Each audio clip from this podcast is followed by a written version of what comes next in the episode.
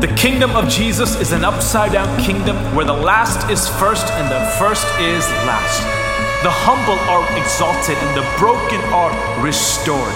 If ever we need a revival in the world, the time is now. The lasting change we need does not come from the powerful or the influential. True change, real healing, and times of deep renewal are birthed when the people of God humble themselves, pray, and seek His face. It all begins with the church, which means it must begin inside of you and inside of me. This is the moment for the church of Jesus not to settle for survival, but to call down revival.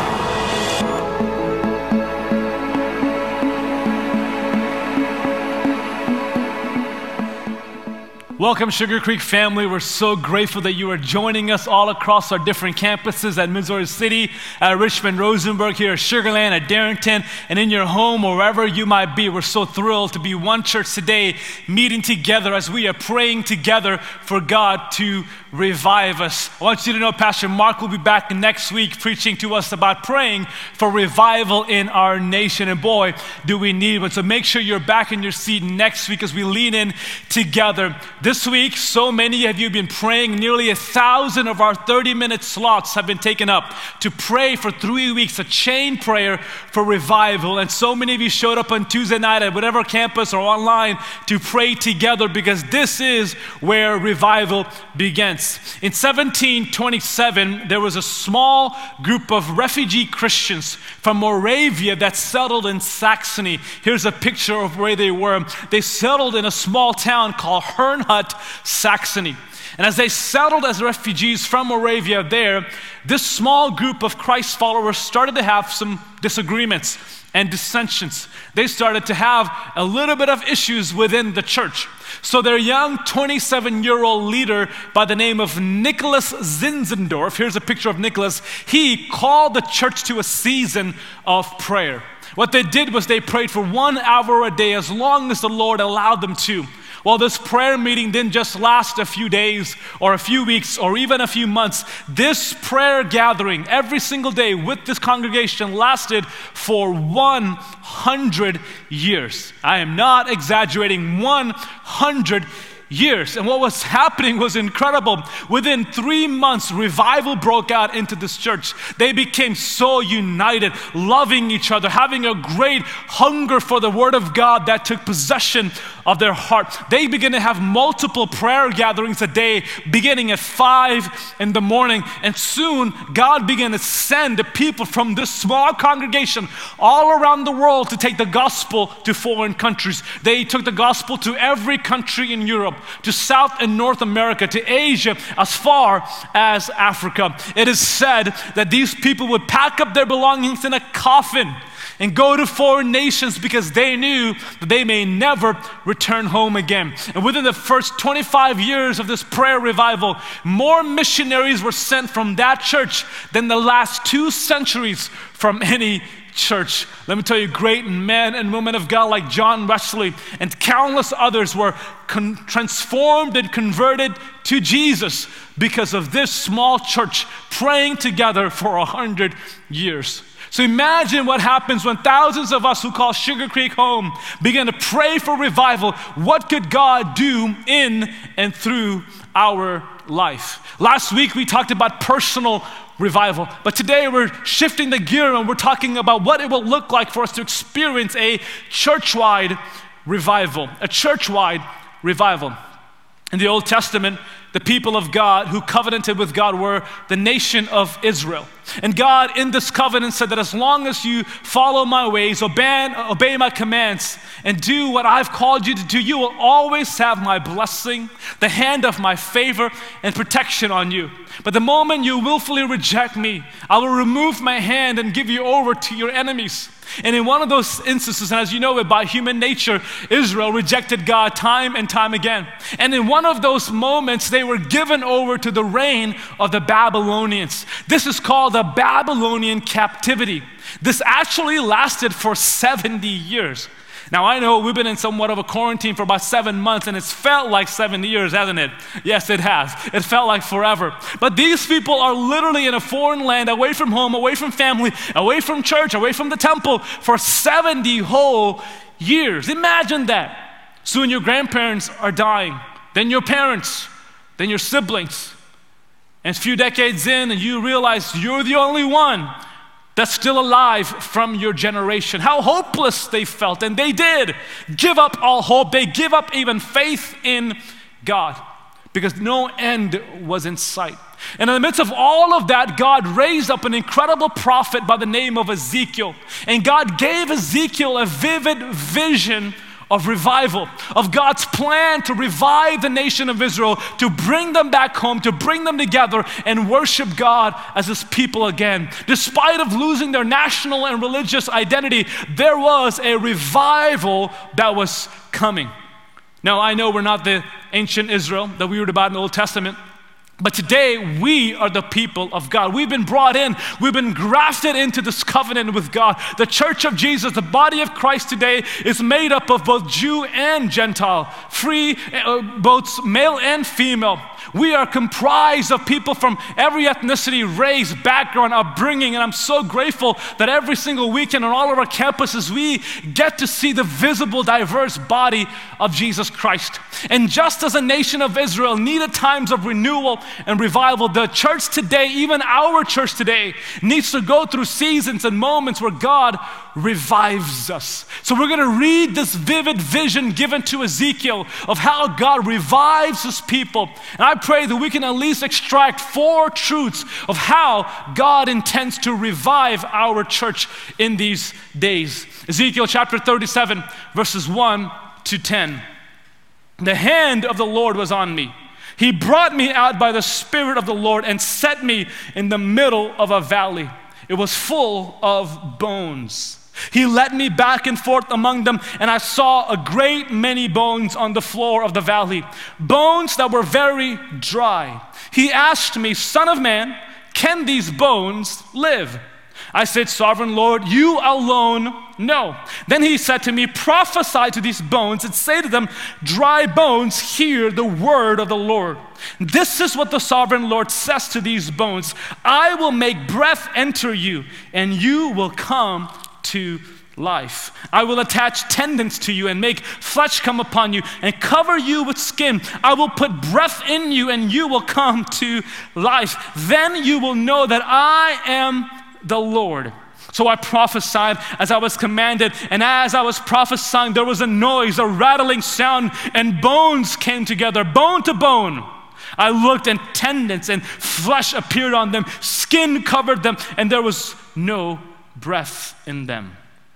Then he said to me, Prophesy to the breath, prophesy, Son of Man, and say to it, This is what the sovereign Lord says Come, breath, from the four winds, and breathe into these slain, that they may live. So I prophesied as I was commanded, as he commanded me, and breath entered them, and they came to life and stood up on their feet, a vast army, a vast army. I'm so grateful for the Word of God that's been preserved for our reading today and this particular vision that guides us. And today we're going to look at four markers of how God revives His church. The first one is this if you're taking notes. Number one, we must have a vision for where we are and what God can do through us. We've got to get a vision of where we are and what God can do through us. We're told here that the hand of the Lord was upon Ezekiel. And Ezekiel was carried in the spirit of the Lord. How amazing. The hand of God's on Ezekiel and he is carried along in the spirit of the Lord. I believe with all my heart for the last 45 years of our church's existence, the hand of the Lord has been upon our church and we have been carried all along in every places we've gone, the impact that we've made all along around the world because his spirit has been carrying us all along. Because the hand of the Lord has been upon us. There are towns and villages all across the world that have clean water today because the Spirit of the Lord has been carrying us. There are homes and individuals all across Fort Bend County who've got clothes on their back and food on their table because the hand of the Lord has been upon us. There are unreached people groups who've been reached, churches who are thriving today because we have the opportunity to plant them, hundreds of women who have been rescued from human trafficking, cycles of poverty broken and refugees, children all around the world who have come to know Christ Jesus. Because the hand of the Lord has been upon us all across the greater Houston area, there are thousands of children and teenagers and adults who have been reached and discipled with the gospel of Jesus because God's hand has been upon us. And today, 45 years later, I believe with all my heart that God's hand is still steady upon us. And we are carried in the Spirit of the Lord wherever we go. Do you believe that, church, this morning? Amen? Amen. I believe that. His hand is on us. But notice where the hand of the Lord took Ezekiel. The hand of the Lord didn't take Ezekiel into a golf course or palm tree resort. God took Ezekiel into a valley of dry bones, a valley of dry bones. He saw bones scattered, disjointed. What used to have life and luster now is very dry. It's possible that as you look, maybe in your own family, at your friends, in your community, in our nation, what you see is a valley of dry bones because sometimes the hand of God could be on you and He'll take you right into brokenness. He'll take you into places that are dry so that you can be a voice of hope that you can be a prophetic sound of faith. And it's even possible that we as a church, although we're not a valley of dry bones, that we can go through seasons where we feel a little dry. Even a great church like us can feel a little dry sometimes. Think about it for the last several months until just a few weeks ago, we have not been able to gather together as the body of Jesus Christ. We haven't yet been able to get in small groups and lay our hands on one another, pray and encourage one another. We haven't really been able to serve like we used to, laugh together, share a meal together, be at each other's homes, and do life together. So, in the season we're in, it could feel a little disjointed. And on top of all of that, all of the crazy, divisive things happening in our nation can easily spill into our church as well.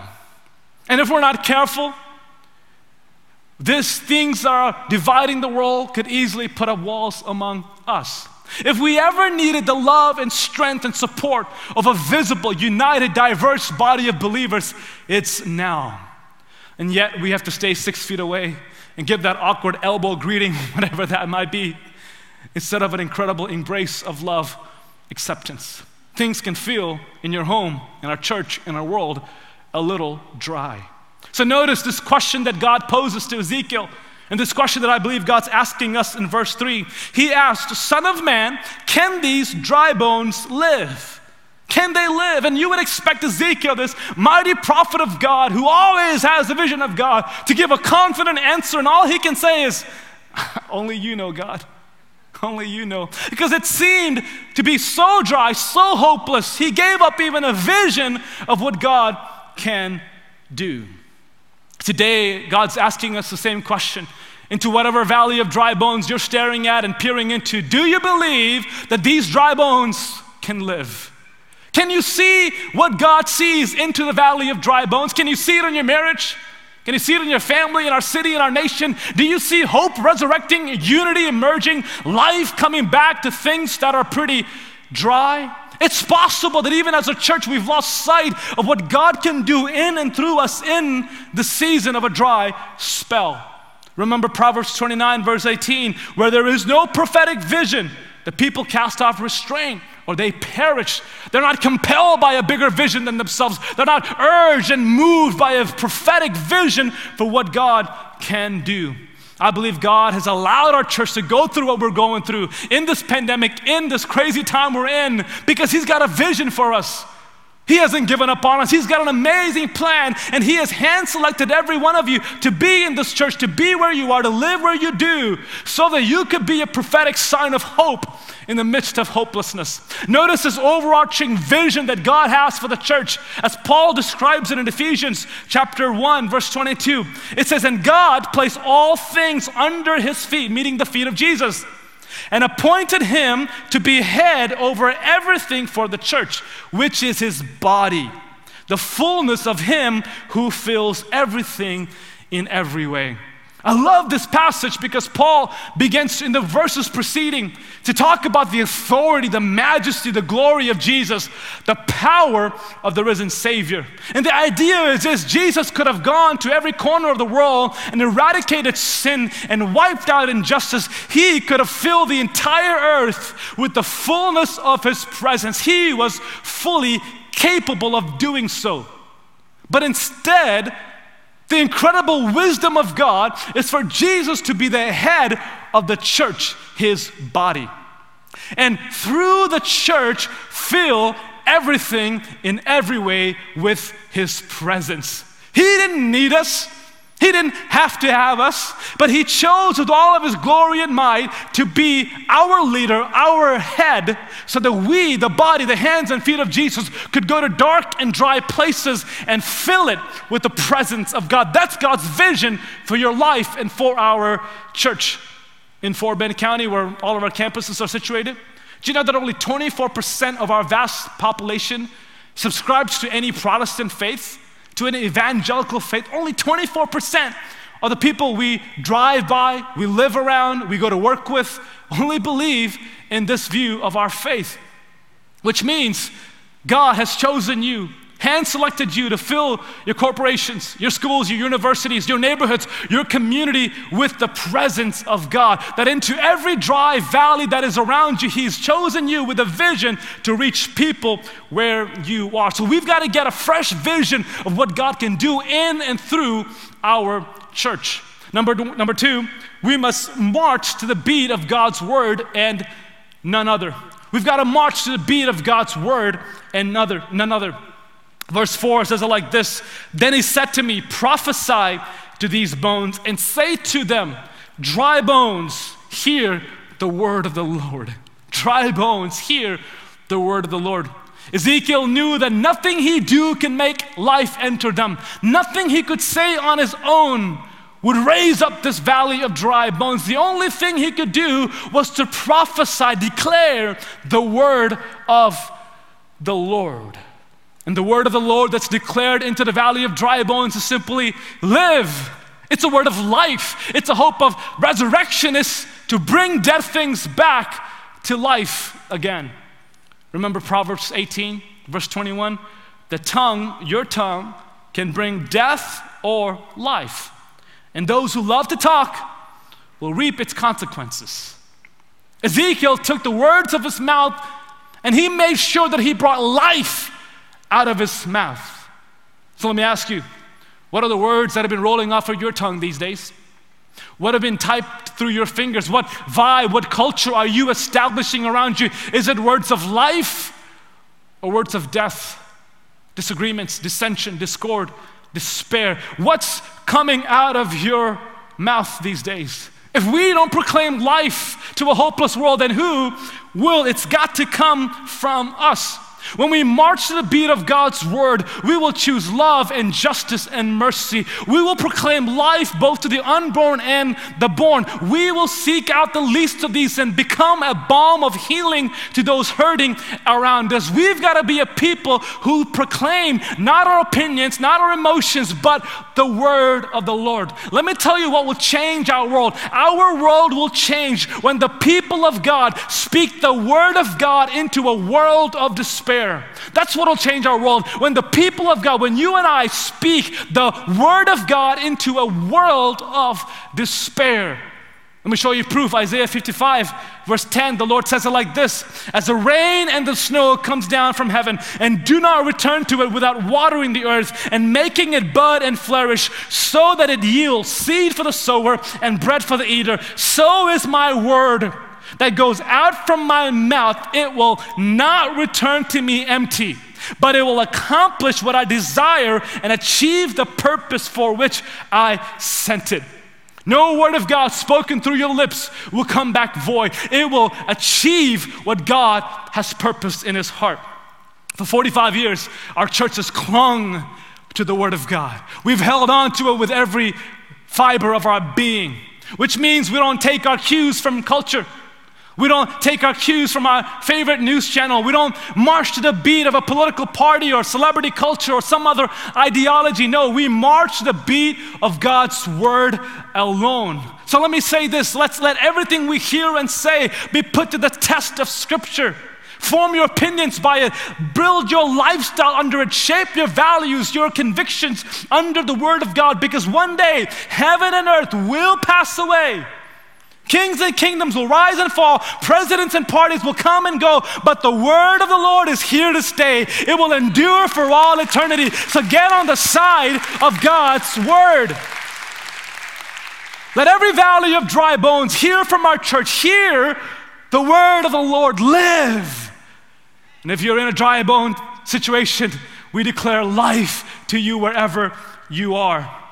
The third marker of revival in Ezekiel 37 is that we must resist self reliance and be fully dependent on the Holy Spirit. Resist to be reliant on your own self and depend on the Holy Spirit of God. Isaiah begins to declare the word of the Lord, and he hears a sound, a rattling noise, and bone to bone become attached to each other. Bones that were scattered are now joined together, and they have formed now. They form a skeleton. And notice what happens next in verse 8. I looked, and tendons and flesh appeared on them, and skin covered them. But there was a problem there was no breath in them. Let me pause here for a second. This is the greatest danger for any church, and even our church. That we could have the form, the appearance of being alive, but there's no breath inside of us.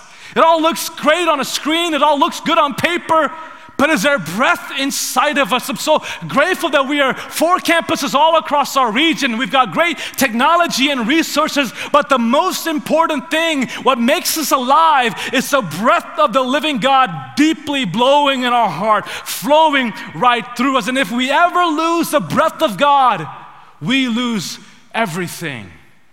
So here the skeletons are in their right form, but there's no breath in them. So notice verse 9. Then he said to me, Prophesy to the breath, prophesy, Son of Man, and say to it, This is what the sovereign Lord says Come, breath from the four winds, and breathe into these slain, that they may live. That they may live. Ezekiel sees progress, but there's no power. He sees a form, but it doesn't function yet. So he begins to pray, prophesy for the breath of the living God to enter these dry bones from all four winds of the earth, for the breath of God to enter. The word that's used for breath or wind here is the word ruach. And it's the same word used all across the Old Testament for the Spirit of the living God. It's this Ruach that hovered in the beginning over the waters when the world was empty without form or shape. It's this Ruach, this breath that God breathed into the nostrils of Adam and made a living, made him a living being. This is the same Spirit that moves among us, the same Spirit that raised Jesus back to life, the same Spirit that made you alive and makes us fully alive to him.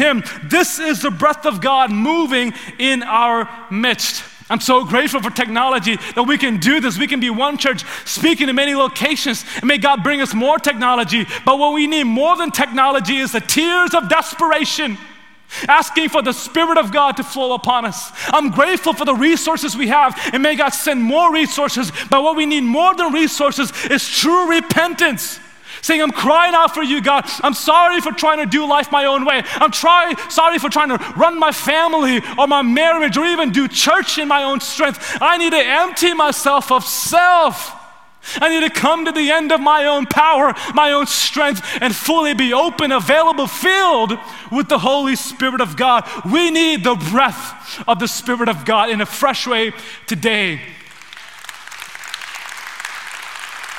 Remember the words of Zechariah, where the Lord says in chapter 4, verse 6, This is the word of the Lord to Zerubbabel, not by might, not by power, but by my spirit, says the Lord. It won't be your human strength that brings change. It won't be a national army, it'll be the spirit of the Lord that causes real change. If anyone needed not to rely on the Spirit, it was Jesus. He was the Son of God, sinless, holy, the perfect one. But notice what Peter says about Jesus in Acts 10. You know of Jesus the Nazareth, of Nazareth, how God anointed him with the Holy Spirit and with power, and how he went about doing good and healing all who were oppressed by the devil, for God was with him. Wow! Even Jesus needed the anointing, the power of the Holy Spirit to do what he did. And if sinless Jesus, the Son of God, needed the anointing and power of the Holy Spirit, how much more do we? frail, mere human beings every day need a fresh anointing, a fresh breath, need the power of the Holy Spirit to do what only He can do. These bones came to life in Ezekiel 7 when the Word of God joined the Spirit of God and entered the valley of dry bones. The Word of God working together with the Spirit of God is what raised up an incredible army. And notice this connection that Jesus makes hundreds of years later in John 6. Jesus says it like this in John 6, verse 63 The Spirit gives life. And that's what happened in Ezekiel 37. The Spirit gave life, the flesh counts for nothing. But notice what he says next. The words I have spoken to you, they are full of the Spirit and life. They're full of the Spirit and life. So, what I'm saying is, we'll begin to see revival when we grab a hold of the Word of God. But we're not just hearers of the Word of God. We let the Spirit of the Word change us from the inside. We let it transform us. We let it take deep root in our life. And every day we are empowered by both the Word and the Spirit working together, coalescing around our heart and our soul, changing us for good. This is what causes revival in our life the Word of God and the Spirit of God. And so, what happens next? An army begins to rise up. And the fourth thing is this we must stand together as one mighty army. Stand together as one mighty army. Verse 10 So I prophesied as he commanded me, and breath entered them. They came to life and stood on their feet, a vast army. A vast army. Here's a vision that I believe God has for us, Sugar Creek. All across our campuses, the dry bones will become a vast army. We will stand together as one. Pastor Mark says it so well often to us and reminds us that we're not just a little church, we are a mighty army. We're the army that God has assembled together. I've been looking for opportunities to use action army figures, and I finally found one. So here they are. This valley of dry bones, without life, scattered, disjointed. When the Spirit of God and the Word of God took over, they became a vast army. And this is the image I want you to have in your mind together. We are this army that God has assembled together. Yes, we are a hospital for the hurting, and at the same time, we are an incredible army. Yes, we don't have it all together. We've got issues, but the Spirit of God breathes into us, builds us up, strengthens us, equips us, and calls us to be an unstoppable force for the glory of God. Yes, we're not perfect. But 2 Corinthians 10 says that our weapons of warfare, they're not carnal, they're not our human strength, they are mighty in God for the pulling down of strongholds. If you call Sugar Creek home, if you are a follower of Christ, you're not just a spectator. You're not just standing on the sidelines, you have joined a powerful move of God to engage the spiritual darkness in your region, in your city.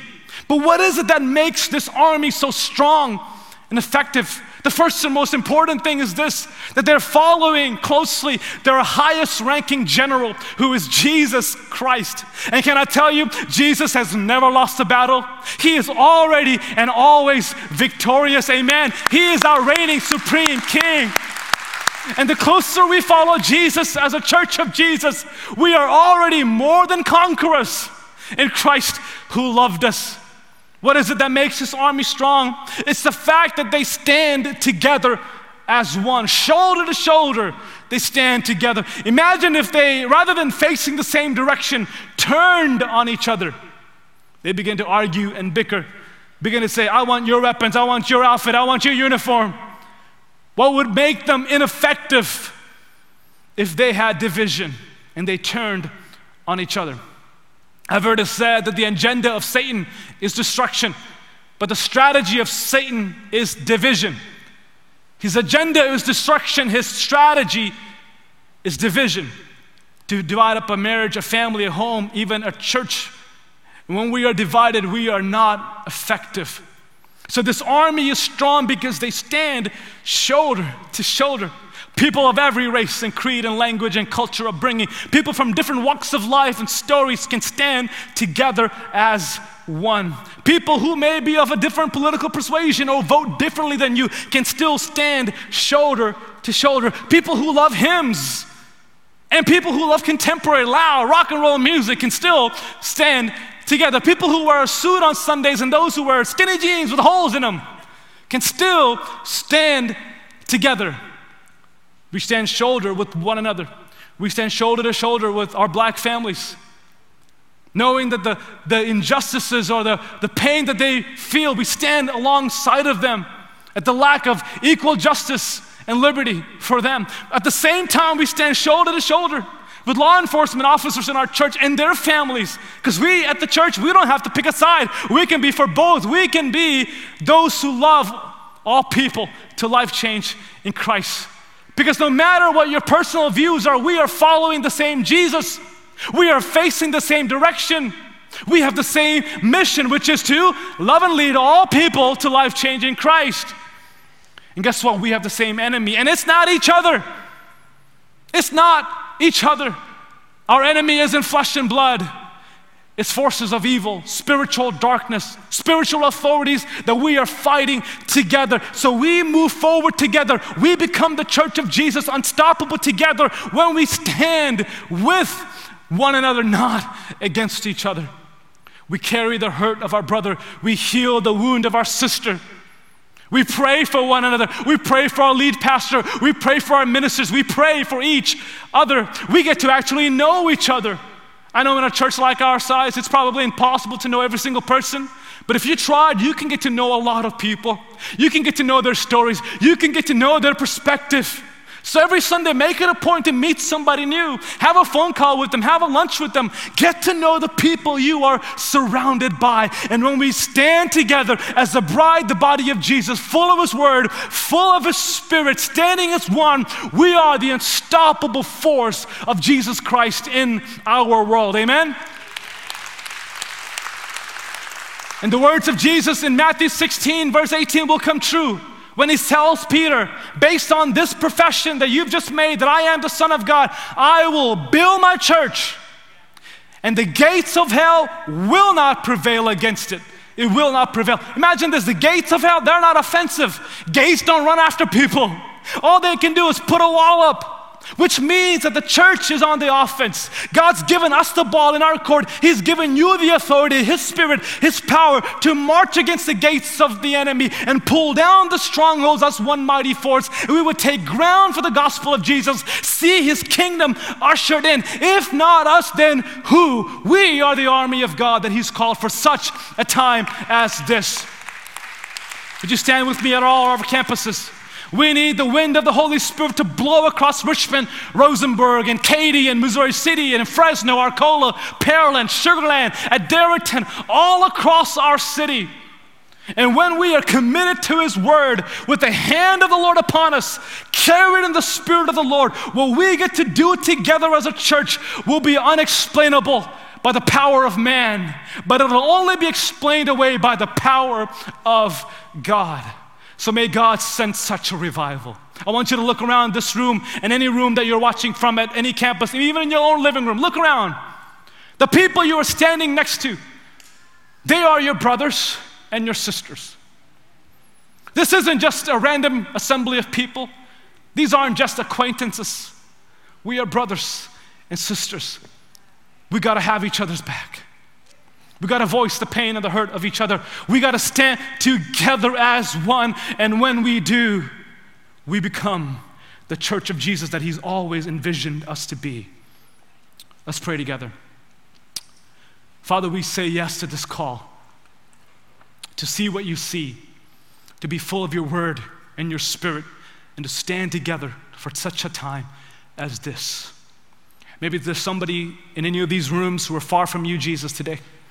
Maybe they are in the valley of dry bones with no life, no hope, no meaning. Today, may they hear the word of the Lord that says, Come home. Here's new life, here's meaning, His purpose.